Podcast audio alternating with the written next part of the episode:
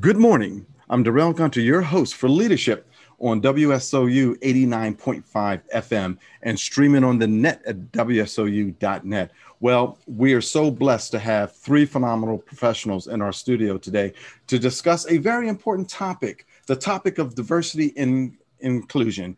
And we're going to have a frank discussion. Joining us today in alphabetical order is my dear friend, Mr. Jamie Axelrod, Director of Disability Resources at Northern Arizona University. My very good friend, Ms. Tiffany Max Sawyers, who is an executive with Optum Health. And my longtime friend, Ms. Sonia Spicehandler. She is the Vice President of Human Resources at 104. Jamie, Tiffany, and Sonia, welcome to the program. Thank you for interrupting all of your schedules to talk about a very important topic diversity and inclusion and equity. Um, before we jump into our discussion, um, if you could, Jamie, if you could just give us a, a, brief, give our guests a brief overview about your education and background.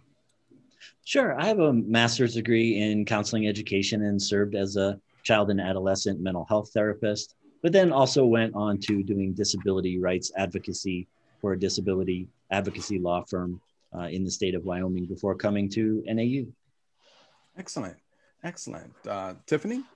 I'm Tiffany Max Sawyers, and my undergraduate work is in abnormal psychology. My master's work is from Georgetown in English, and ironically, in my role at Optum as a sales enablement director, I get to apply both, both of those um, in working with a very diverse group of stakeholders. Wonderful. And my dear friend Sonia. Hi, Darrell. Thank you. My name is Sonia Spicehandler. Um, I have a bachelor's degree in business administration, and I'm currently the vice president of human resources for 104. Excellent. All right.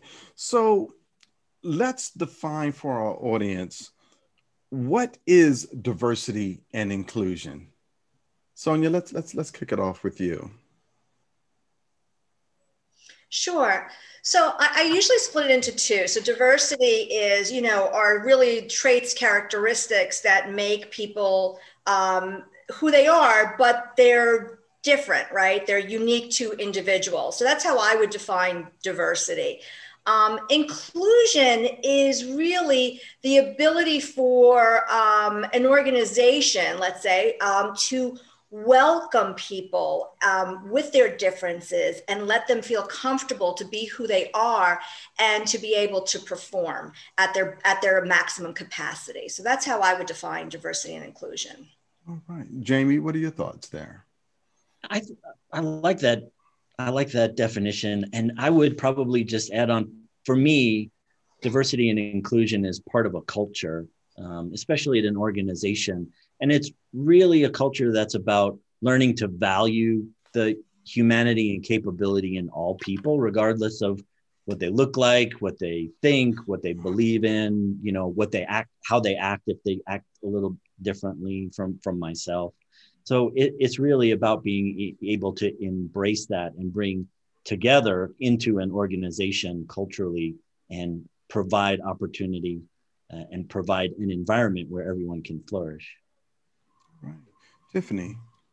What I would add to both what Jamie and Sonia shared was that, um, and I heard another leader kind of characterize it this way, and it just really stuck with me. Um, diversity is being invited to the party, and inclusion is being asked to dance.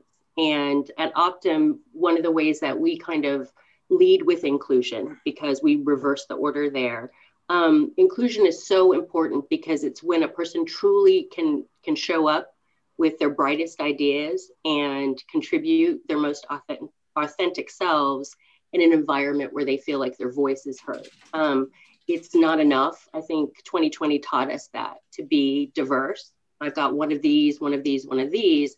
It's how that individual feels that they can contribute with authenticity. Um, they are truly heard. They their perspectives, as different as they may be, are valued. You know, interesting. I, I had uh, diversity and inclusion and equity count, uh, consultant on my show a few weeks back, and she talked about, um, uh, you know, being able to to be invited in and to be included, and then to have a voice at the table. Mm-hmm. You know, it's to to your point, um, That's very important. Why is diversity and inclusion important in today's time? one of the major drivers i think is that people seek to have healthier lives right? Um, it's very it's divisive to feel like you're you're in one setting or one set of values or one way of articulating in your home life and then at work.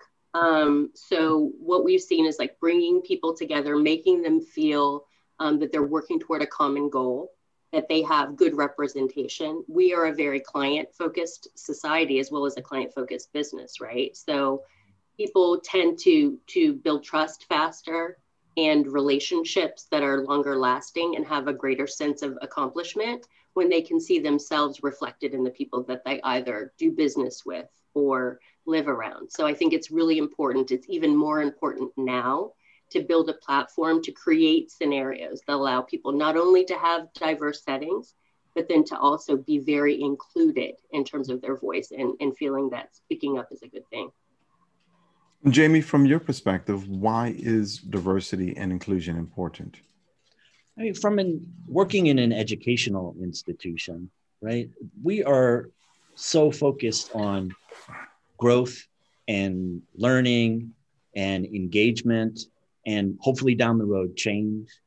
So if we don't have diversity, if diversity isn't part of our campus community, um, people can do very few of those things. They may be able to learn facts and you know repeat facts, but without the engagement with people who have different ideas, different views, different histories, you can't get a diversity of perspectives. And for for me particularly, there it's very hard to grow or truly learn learn about yourself learn about your community and your environment and achieve those educational goals and lead towards change. Because if we're if we're not presented with different ideas things outside of the realm of what we would typically think about or get to or engage with um, individuals who we have not had the opportunity to engage with before and hear those perspectives, cultural perspectives, um, personal perspectives, historical perspectives, then we can't build ourselves and we can't together build community, a community that we want to move forward with. Okay. And Sonia, you have been involved with HR with a number of years. You have hired in, in my humble opinion, one of the most diverse organizations uh, at Elsevier that I had the opportunity of managing. Why do you see that diversity is so important? Well, thank you, Darrell. I, I, I pride myself in that, to be honest with you. I think it's so important to, um, to do that. And, and I think I learned this very early on in my career when I was recruiting for um, a manager once. And he said to me, I need to hire somebody just like me. And at first, I didn't know what that meant, right? Because so I said, elaborate. What does that mean? And he literally meant just like him. So when I realized that, I was like, no, no, you need to hire someone different than you because you need that person to give you ideas and thoughts that maybe if they're just like you, you're both thinking the same, right? Although that wasn't what he meant.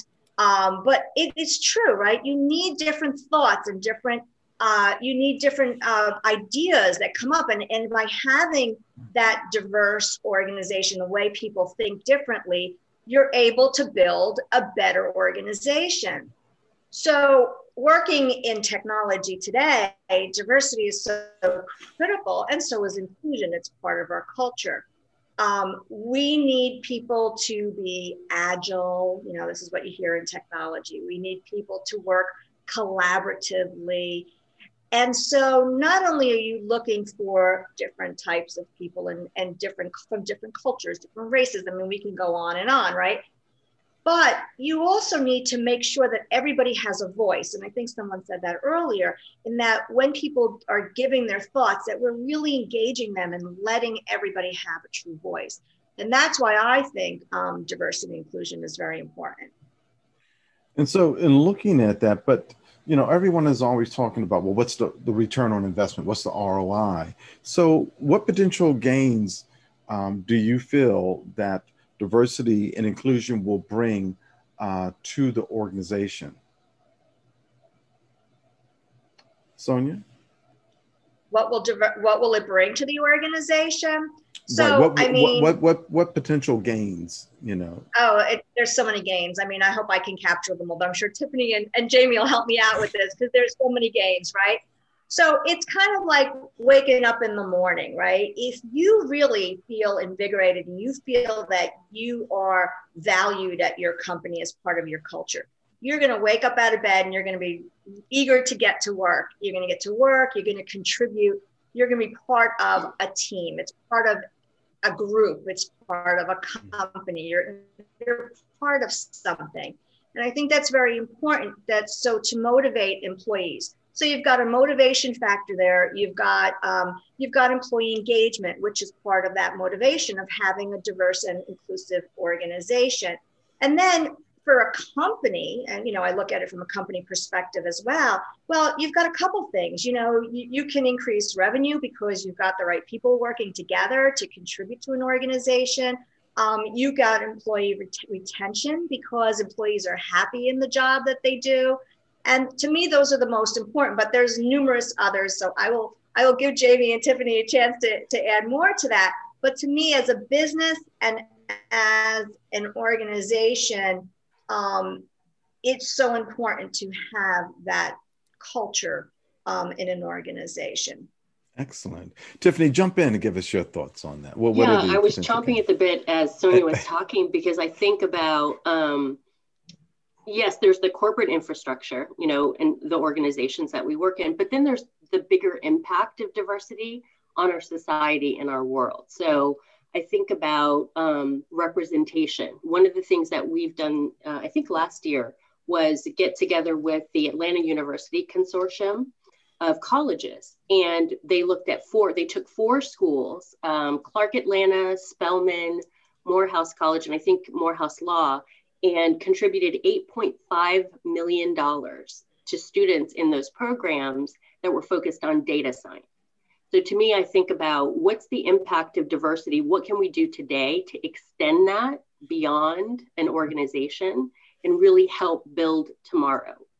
Forward thinkers that have a voice and confidence rooms that look different than may- maybe some of the ones that we have all sat in before. Um, I think about the impact of diversity and inclusion on um, STEM programs with those students in particular. But beyond that, it's like, how do you leave it better than you found it? And diversity is one way to absolutely engage people who haven't um, either exercised the voice in the past or been heard for um, the uniqueness that they represent. So yeah, making making more societal strides, I think diversity is is key to that. Now, Jamie, you're coming from the university side, which is really um, developing these young minds, and also you're working in access, uh, making sure that everything is accessible accessible to to everyone. Um, where do you see the potential gains from your perspective that diversity and inclusion will bring? Well, I mean, I think diversity and inclusion is the engine for innovation right? If i do hire everyone in my office who is just like me then i'm not getting any new perspectives. I'm not going to know how to innovate in a way other than like oh yeah you know i think qr co- co- codes are cool. I mean right i'm a 50 year old guy so i still think qr codes are cool but they're not really all that cool anymore. Um, so it's that engine for innovation, right, that allows us to create some of those gains and those greater societal improvements that that Tiffany was talking about. When I think about the work that folks do in accessibility and around disability access, there are so many pieces of innovation that have come out of well how do I provide this individual who might have a particular type of sensory impairment? How do I get them access to this information or to this content or to participation? And I've got to figure out a new way to do that. Well, so many times doing that, you come up with an approach, an idea that works for many people and that lots of people love and is really effective for them. So that energy that that that engine really needs to be fed with multiple perspectives from multiple end users with multiple ideas and understandings of the, the best way to, in, uh, to innovate. And I, I also think that especially for the disability community and other communities as, as well, if we don't educate folks from those communities to become lawyers and executives and legislators and judges and then those voices will never get heard in those important places right no one will ever bring to those professions and those environments those perspectives so that educational piece for me is critical because that's how we get people to the table to have their voices heard. It's one of the ways we get people to the table to get their voices heard at the level where they can impact greater change. Wow, that's that's very powerful. So diversity and inclusion is the engine for innovation. I, am going to have to use that one again. Um, so let's let's move on to part two of our program, where we want to talk about um, what makes a very successful diversity and inclusion program. Um, Sonia, what are what, what, are the key elements of, of, of, of, a company getting started on diversity and, and inclusion? So I think for the key elements, there's there's a couple, and I'm not necessarily putting them in the order uh, that they need to be looked at. So um, I think first you need to be able to um, to understand well what are you what are you trying to achieve, right? Um, and you need to have a good data understanding of what your or you know as a company you would have to understand what your organization actually looks like. Um, so that would be across um, age, disability, ethnicity, gender, family status, uh, veteran status, religion. I mean, we can go on and on because that's how you would truly understand your organization. Now, of course, sometimes you have to have a third party do this because people don't trust their employers with this data. So you can't always track this information. At least that's been my understand. That's how I've seen it. Um, then you need to define a, a clear mission, um, you have to have a budget for sure in order to do this. And you should have a committee represented of across the organization. But I think that one of the most important things is you need to have leadership um, support of this initiative. And that is something that's really critical. Um, then you also have to have, uh, you know, uh, performance indicators of how you're going to look at this and evaluate this and adjust the plan as needed over time. And and hopefully as a company you can do things and and partner with maybe other companies or partner with i like the universities like we partner with universities for technology and the engineers and try to come up with initiatives that you can partner with them on diversity as well um, so that you can do a better job in recruiting. Uh, for us, it would be recruiting, right? Um, but also for retention. So those are just a couple of ideas that I would say are important. Um, I look Tiffany, forward to in your experience at Optum in regard in regard to the diversity and inclusion program, what have been the successful things that have worked, and also if you can elaborate on some of the things that didn't work and what lessons were learned. Um, I think we are making strides. Certainly, this is not a new endeavor for the business. Um, either at the UHG or the Optum level, we've been thinking about diversity in leadership for a really long time. I think over the last year, one of the things that has emerged and one theme that's come to the forefront is accountability. Um, making that initial statement, I know anecdotally, after the events of George Floyd's murder last year, and as most of you know, Optum is located in Minneapolis, just miles away from where that occurred, one of the first questions that I had as a leader and, and reached out to colleagues with was what are we doing? How are we showing up? How are we being, as members of this community, accountable for a voice, a position, a thought? Um, and that starts top down. It's how are we showing up? Um, our customers are keeping us accountable in terms of our staff we are saying you're working in a, a, safe environment to share ideas, that you're being recognized not just for either socioeconomic or ethnic diversity, also the diversity of your thoughts. That's really important. So across the board, we're starting to build in more and more systems of accountability and checking in with your customer. What are your values? Um, are those reflected in how we're coming across? Is the PowerPoint speaking to that client in a way that makes them feel trustworthy?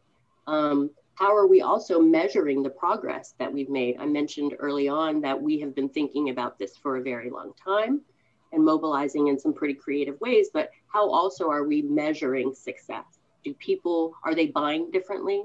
Are they disclosing differently? Are our teams starting to look like the communities that we serve? So again, I think for me, accountability and building in um, some measures of success along the way are vital to building the right kind of inclusion now, I've had the opportunity of, of hearing Jamie speak at least three times um, on the subject of diversity and accessibility. And, and, and Jamie, from your perspective, uh, accessibility um, adds different challenges to a, a, a, company. How, how do you, as, as an educator and, and as a leader in this area, how do you educate a company on the best practices of having a diversity and inclusion program that's making sure it's not leaving our our, our, our, our, folks who are disabled in one way or the other not behind? Yeah i think you have that that's a you have to build in infrastructure right? So first i would say it's important for me in the work i do not to separate out disability community from the rest of the diversity community and inclusion work that we do uh, at the institution, right?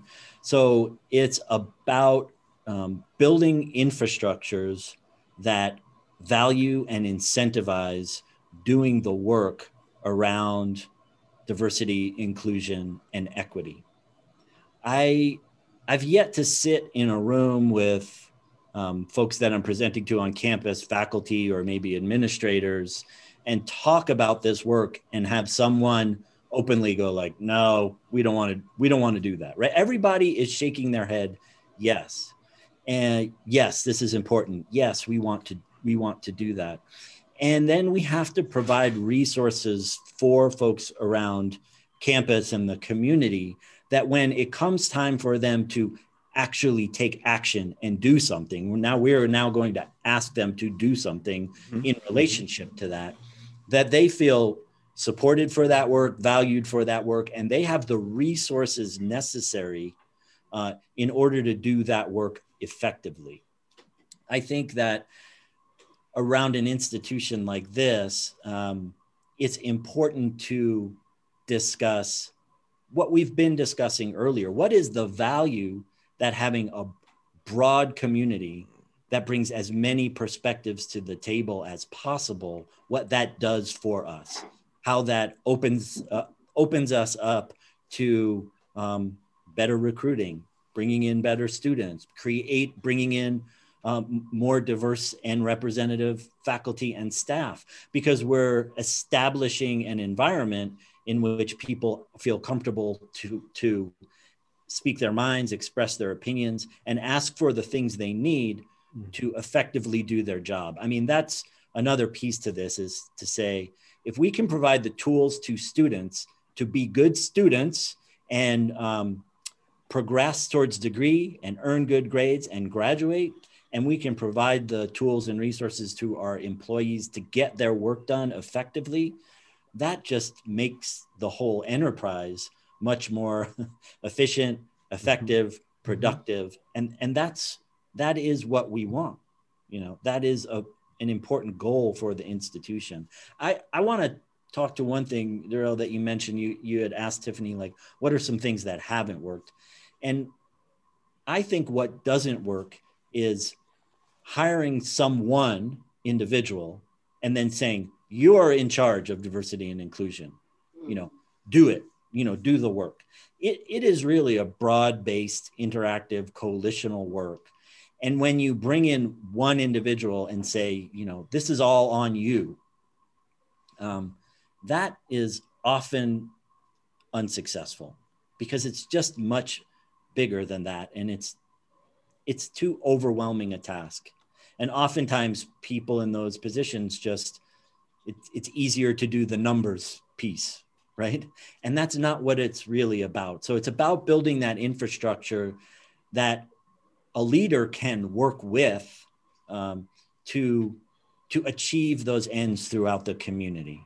Okay, Jamie. Now it's a party. Sonia, I saw you not uh, jump in. Sonia, what are you?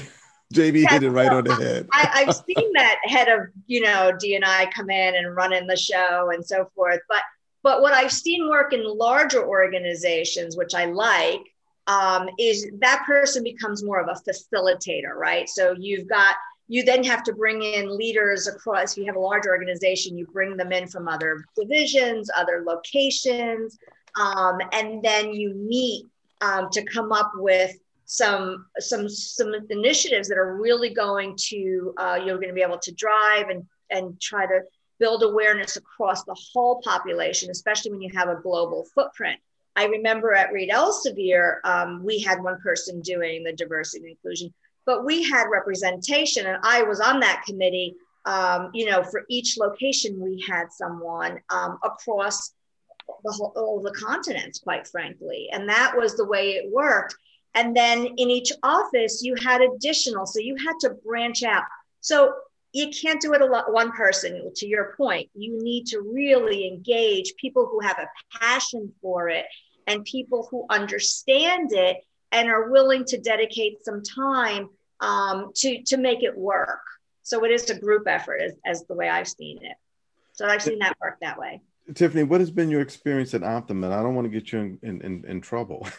oh no, it's it's all goodness actually. Um, the increase in training. Um, one of the first programs that I kind of engaged in last year was understanding what unconscious bias actually is and accepting that we all have it at some level and kind of understanding how those advantages that some of us have are um, disadvantages for other people. So training is a big area um, that I could see a huge uptick in a short amount of time.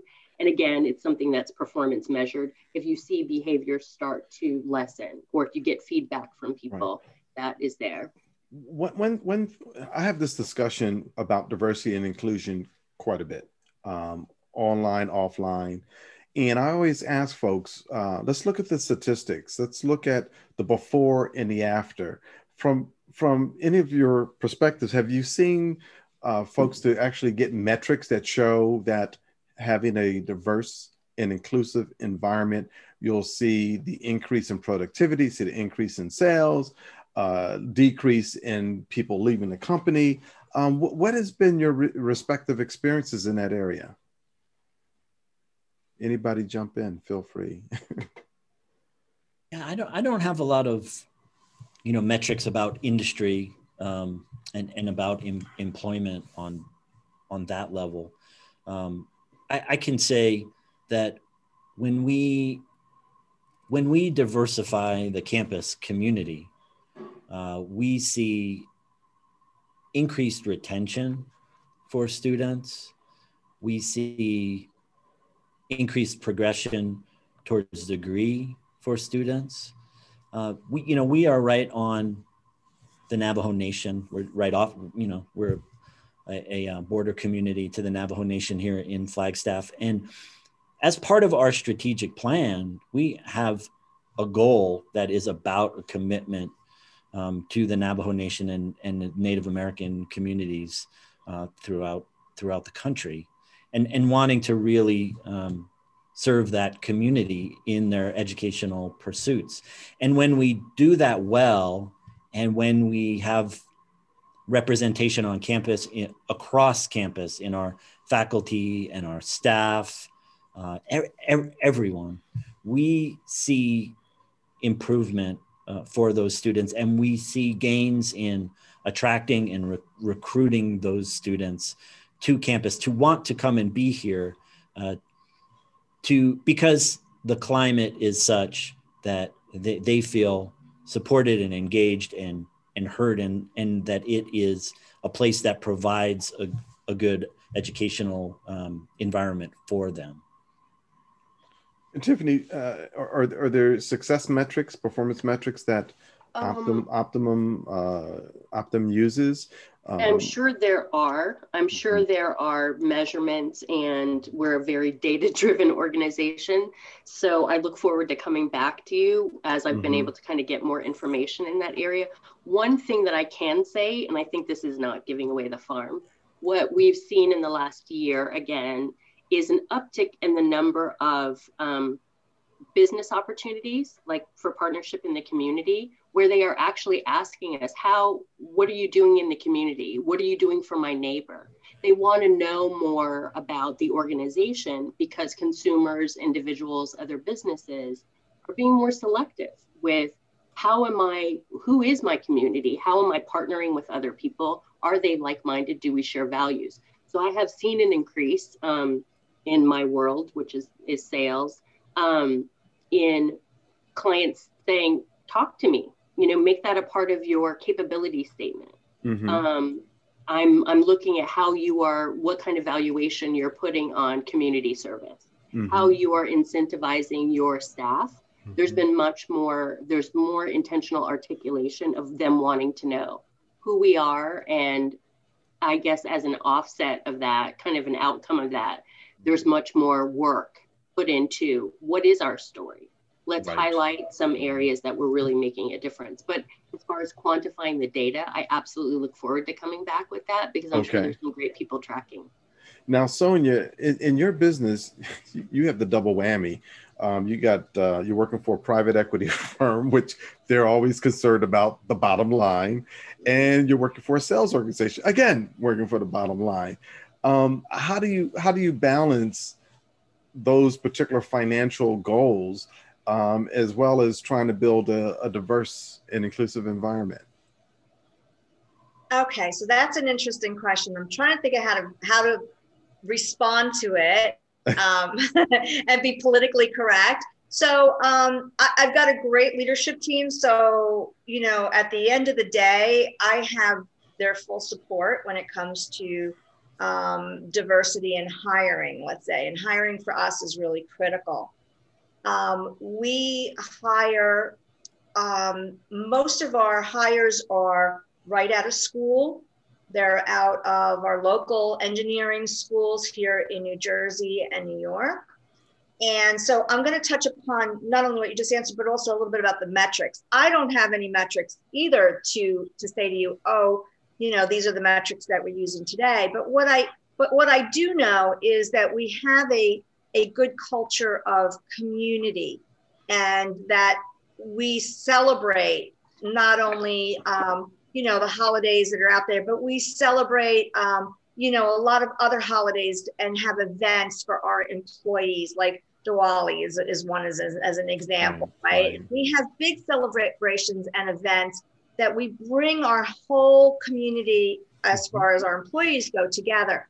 So when we're recruiting at these schools, um, we're approached by individuals who know our reputation for hiring and the opportunities that we give our employees. And that to me is, is, a, is a measurement, right? To say that people are coming to us and saying, hey, we want to work for you um, because we know you hire, because you, I know a friend that you hired last year when they graduated from school. And so um, for us, that tells a little bit about our culture and how we make people feel so word of mouth gets out but i don't have an actual measurement and um, and and i've got probably more freedom than than most people do in a PE firm. So um, again, I got the support of the senior leadership team. So that's well, awesome. And, and the reason why I asked that, and, and, and as, as I said earlier, Sonia and I work together, and, and and I dare to say that I probably have the most diverse uh, organization of 130 people uh, in the scholarly publishing industry. And I can look back on uh, the diversity and success of the group. My group led sales globally 11 straight years, uh, top line and, and bottom line. And we had performers across all, all backgrounds and, and races. Um, and, and, and, we, and we really got along really, really good. And so that's how I know that it, it, it works. But it takes having a, a, great leader. So, which leads me to my next question, which is not on our, our interview guide, um, but what are the attributes that the leader of the organization has to have in order to have a successful uh, diversity and inclusion program? For me, one of the first things that comes to mind is the integrity of that leader, um, the believability. How has he or she walked the walk? Um, are, is diversity reflected in their teams, the people who advise them? I think that's super, super important. And then also, what kinds of innovations, ideas have been credited back to those teams that have shared? Um, how is it kind of pushing it forward? So I think having good integrity and really, um, and this probably speaks to another question I saw in your guide, but um, what's your, your leadership perspective? And it's being the leader that you want to see, being the community member that you want to see, someone that folks can get behind. I think that start starts at the top, really. Um, or do you have a reputation for being a person of the people that's focused on value and kind of drives that forward in terms of the relationships that you have and and those kinds of things i think that, that's Jamie, what comes mm-hmm. to mind for me first jamie you were going to say yeah i you know i think in, that integrity piece is so important and they i think that leader to be successful really value diversity and inclusion needs to be that type of person who wants to hear from outside of their own thought process, right? They really want those opinions. They really want those ideas. They really um, value that and listen actively, right? It's not just, you know, come tell me and I'm still going to do my own thing. They, they need to be folks who are really flexible and open to multiple perspectives and value those perspectives because they recognize that they are going to be that engine for growing the business, for running the business, for or the enterprise, whatever it may be. Because when someone only gives lip service to that, or they're not truly interested in having letting other folks contribute to the functioning of the organization or the decisions that are made, um, then then that then it, it doesn't truly come through. And so it's there's some bravery that goes along with some courage that needs to go along with that as well because that leader knows that the buck's going to stop with them right ultimately they are going to be responsible to whoever um, that who to whoever's hired them but they need the willingness right to go with some of those ideas and thoughts and um, processes that they mm-hmm. haven't come up with themselves, right? They, if it's someone who wants to take all the credit for themselves and not uh, uh, not identify where the real ideas and value came from, mm-hmm. uh, then that's going to be difficult. But if you find someone who can really lead from that perspective, I think that can be very successful and important to diversity, inclusion, and equity. Sonia, you have worked with many, many, many leaders. What, what do you see as the, the best characteristics and, and best practices? Yeah, I, I think for me, the, the best leaders that I have seen um, and really build teams, right? They, they can hire the teams, they can manage a team, they can meet their goals, have been leaders who are good listeners and can ask questions. And what I mean by that, it's someone who's going to listen to what employees have to say and offer, and then ask questions to probe and perhaps build on that idea um, to get their employees to think on their own. Um, leaders may have some answers, but they don't need to have all the answers. That's why they have a team, right? Between everybody, you come up with the answer. So I love the integrity. I uh, I think that one of the things that I I see is leaders who can build trust among their team. Um, and I think that for me, one of the the leaders that are the best have a high emotional intelligence. Um, that's been my experience. where they truly can uh, engage and listen and understand what's going on and be able to understand that their biases sometimes they have to kind of put them aside for a moment so that they can truly engage in a productive uh, conversation. Wow. Yes, that's that is very that is very very deep thinking there in regards to that. But how do you take an organization where maybe the leaders don't have those qualities? Um, I, from from an HR perspective, Sonia, how do you uh, grapple with that leader to say, you know, you may want to consider this or you may want to consider that if you want to build a successful team? and that's part of being an HR business partner, right? You're you're you're a coach, you're a confidant, you um, you need to have some difficult conversations um, with these leaders.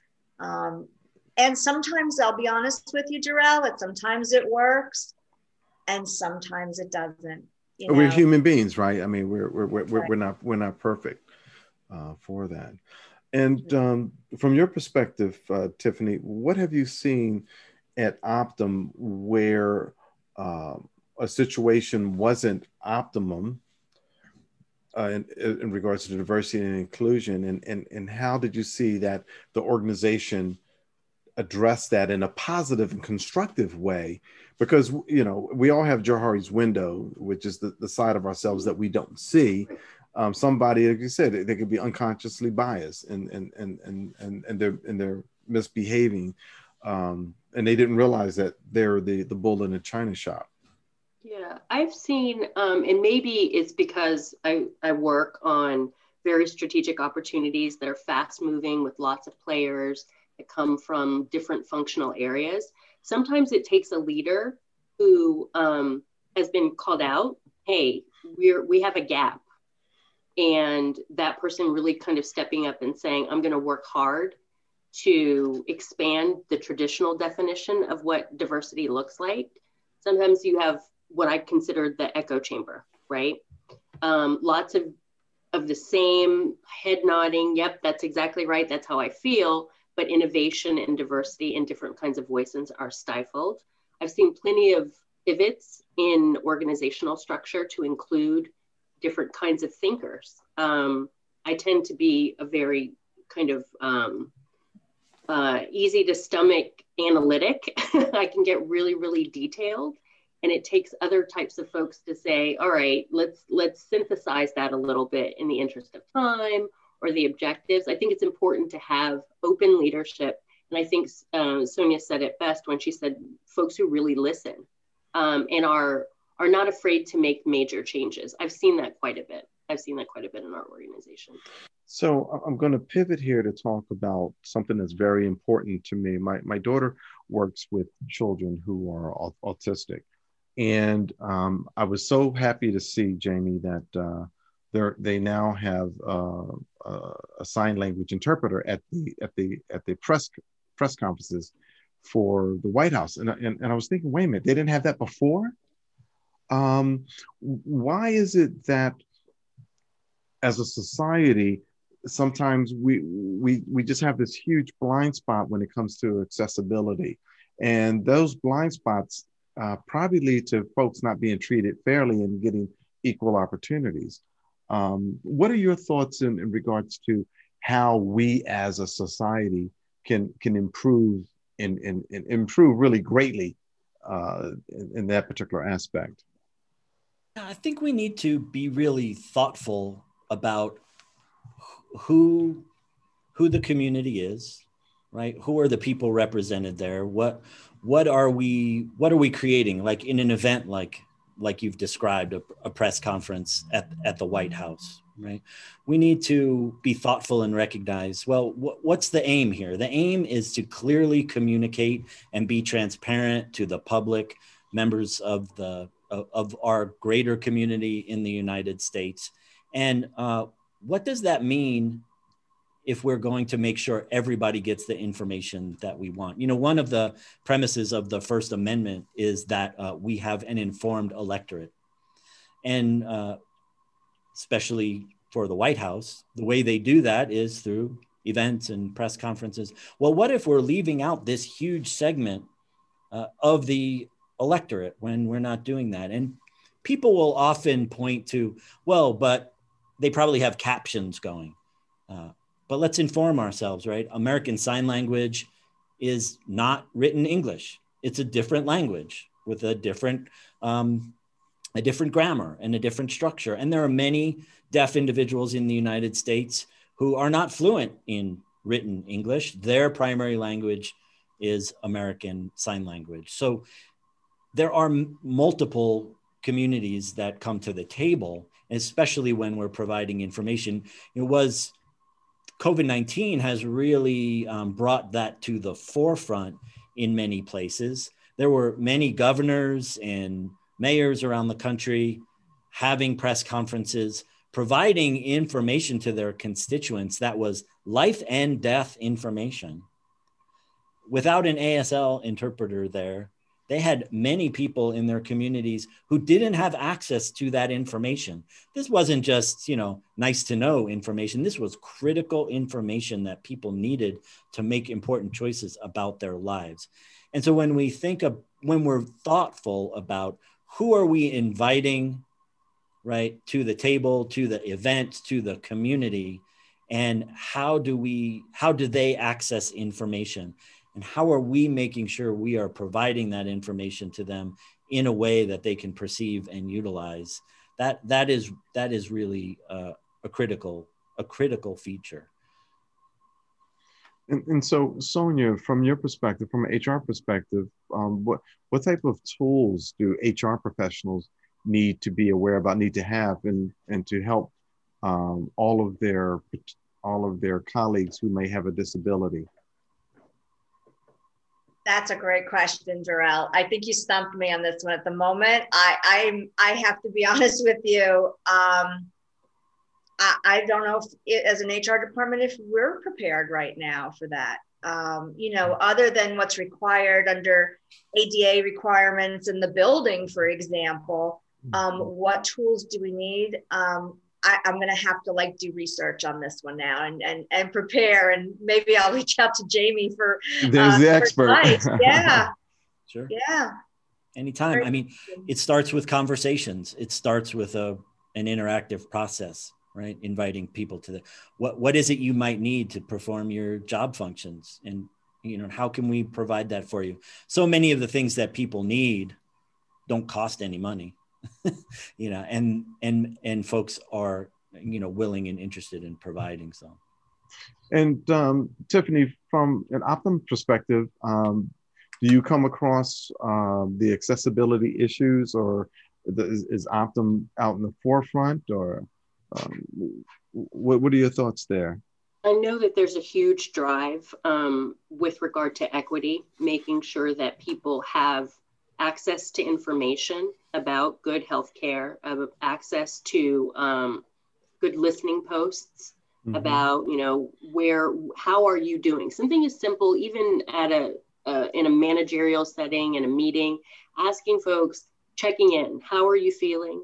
Um, how is that manifesting itself how are the the pressures the stresses of everyday life manifesting itself in your work with your with your family i think i may have shared with you in a, in a different context that when um, things kind of from a social responsibility perspective came to a head last year one of the first questions i had was what are we doing for staff who have children at home who are distance learning that have access to media and some of the things that we, you know, at the time, a 49 year old woman was having a hard time processing what I was seeing on the screen. How are we getting feedback from our teams about how they're helping their, their families and what are we going to do about it? So I think um, putting in some some good tenants, some listening posts that allow us to get feedback and share mm-hmm. information. Mm-hmm. One of the other things that I've seen uh, an increase, not just in Optum, but other companies as well, is having leaders share their personal stories. Mm. Like we have this perception that leadership of organizations, they're stoic and they're focused on the, just the numbers and the bottom lines, but many of them walk the same streets and have the same feelings and thoughts that we do every day.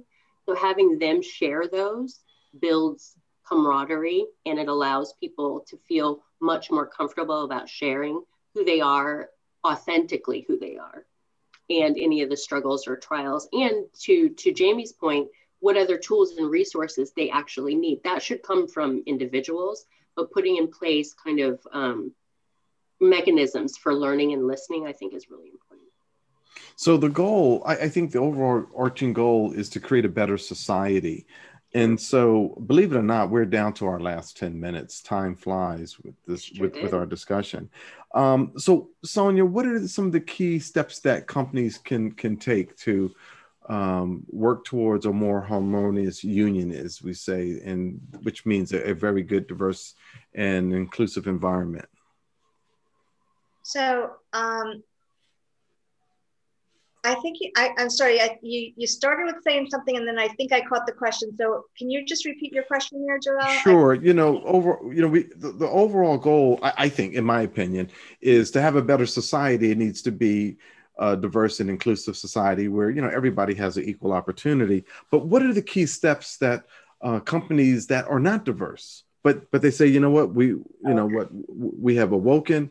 Um, we want to do this. What what are some of the key steps that they can take? Because they want to they just don't want to like just have like a diversity and inclusion officer and say okay we check that box we're done. But you know what are the real things that that they can do yeah I, I think in my opinion if they work closely with the hr department to kind of understand what are some of the challenges or gaps that they have today um, in their own organization at the leadership level let's say for example you know do they have a diverse um, you know, take a look at their website. What, who are all the leaders in the pictures that you're seeing on that site? I mean, for me, that's very important start. Um, and then really to try to understand, well, what are some of the goals or what do you want to accomplish in your organization? I think awareness for diversity and inclusion is where organizations can can start so that it can expand to society. Because what we're talking about, or at least that I've talked a lot about, was you know diversity and inclusion in the workplace.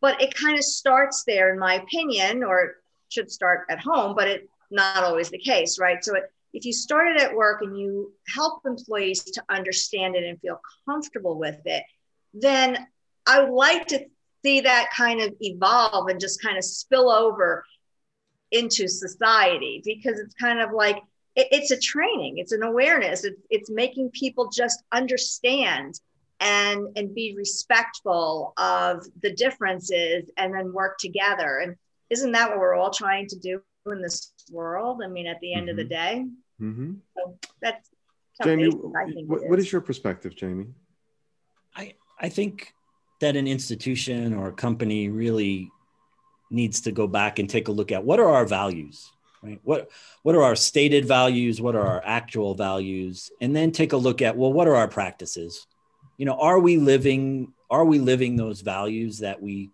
have either stated or or that we really actually hold i mean that may be related to compensation that may be related to right promotional opportunities that may be related to to the leadership and and and do some self analysis around that. Um, mm-hmm. So, how do our values and our practices align? If they're if they're not aligned, what steps do might we need to take? Maybe some big steps, as Tef, Tiffany was talking about earlier, uh, to to bring them into alignment and make some clear decisions for themselves about yes, this is this is important to and for us, and we need to understand how our how our actions impact that and based on our analysis right? Implement those types of changes that will bring those values into our actual practice. All right. And certainly not last but not least tiffany. Um, moving forward i think staying open i think all organizations to jamie's point organizations and institutions need to continue to stay open uh, recognizing that this is an evolving thing. Our world is changing. So some of the the processes or the steps that we took before have to be revisited in a different way um, continuing to be innovative and responsive to what we're hearing Um, and what I personally want to become more committed with, both in business and personal, is building partnerships with the communities in which we live. Um, that's so important. It breaks down silos, it allows for greater learning and communication. Uh, I think as we continue to move forward as a society and do more sharing, the benefit of that will be seen almost immediately. I mean, I feel much more comfortable myself, even walking into rooms today, saying, okay, we're all focused on doing the right thing here.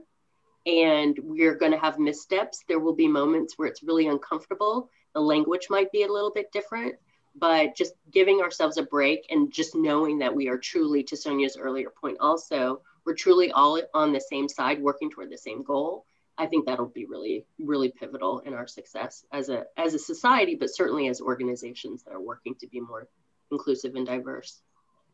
So, in, in closing, uh, like each of you to just share your thoughts on um, a, a, message, if you know, words of wisdom that you would like to leave with with our audience as it relates to diversity and inclusion. Jamie, you want to? Um, it's interesting. I heard someone re- reframe this sort of old analogy lately, you know, the rising tide lifts all boats analogy. And they um, added that, yeah, that works if you can afford or get a boat, you know? so it's about making sure that those opportunities that are out there, right, are are open and are flexible and that people get that chance to to have that boat, to be part of that rising tide, and recognize that um, there will be, if we're not careful, we will leave folks behind as the tide rises, and we, we need to be mindful of that. Tiffany, that's that's a tough one. Um, I think keep showing up. Keep showing up is really um, that stands out as my in my mind as something that's going to be super increasingly more important is when it gets hard and it will get hard it will get exhausting um, it's been exhausting for many of us for a really long time but don't give up because it's worth it uh, where we are this is not the first time we've been in a series of difficult conversations or rooms that feel a little awkward at first um, we'll keep working through it stay committed to the process of of change Yeah. so I, I purposely saved Sonia for last because um, she has always been a trusted colleague of mine, and through some very challenging discussions, she it was always the the wise shoulder for me to to lean on. And so, Sonia, I want to oh, give you, you the last word. Um, I, I'm my last words I, are related to the book that I just recently read, and and I think it it really it really made me look at life differently over the last couple of weeks. And it's Think Like a Monk by Jay Shetty. Hmm. And it the the reality is we just have to learn to think about things with compassion and understanding and you know we complicate life so much in the day to day that I do believe if we could just get back to the basics of understanding that we're all human, like it sounds so silly, right? I know, um, but it's not. It's true. It's like everyone you meet, everyone you face, it's if you treat everybody the same and really engage them, we could learn from each other. And so, how much more basic can we get in the world. And so that is a book that I, I tell you, I read it. I do recommend it. Um, it just kind of um, it puts you back into a balance of you know why we're all here. You know, you have just struck a chord because a good uh, industry friend of mine, Dr. Leslie McIntosh of Ripeta, she sent this to me the other day. She says the reading from from Pope Francis, humanity needs mercy and compassion plus more than a half century ago that the tragedy of our age was that it had lost its sense of sin, the awareness of sin. Today, we add further to the tragedy by considering our illness, our sins, to be incurable, things that cannot be healed or forgiven. We lack the actual concrete experience of mercy. So it's it's about understanding our humanity and, and, and someone else's humanity and being gracious and, and, and being helpful. Um, so yeah, so I, I, think I think we we've learned a lot. We've come a long way. We have a long way to go. But I, I really want to thank this phenomenal panel that we have here today uh, Mr. Jamie Axelrod. He's the Director of Disability Resources at Northern Arizona University. You want to learn anything about accessibility, he is always available, um, and, and you can find him on LinkedIn. Uh, Ms. Tiffany Max Sawyers, who is an executive at, at Optum. Uh, Ms. Sonia Spicehandler, uh, Vice President of Human Resources at 10-4. Jamie, Tiffany, and Sonia, I want to thank you for coming on this program and giving us your expertise as it relates to diversity and inclusion. Thank you for having us, Darrell. Thank you for having us, Darrell. Appreciate it. Thank Ladies you. and gentlemen, that wraps it up this week on a special one hour edition of Leadership with Darrell W. Gunter on WSOU 89.5 FM. If you missed any part of this interview, you can catch the podcast after the broadcast. Uh, this program has been broadcasted. So I want to wish you all a great weekend. But remember, leadership begins with you.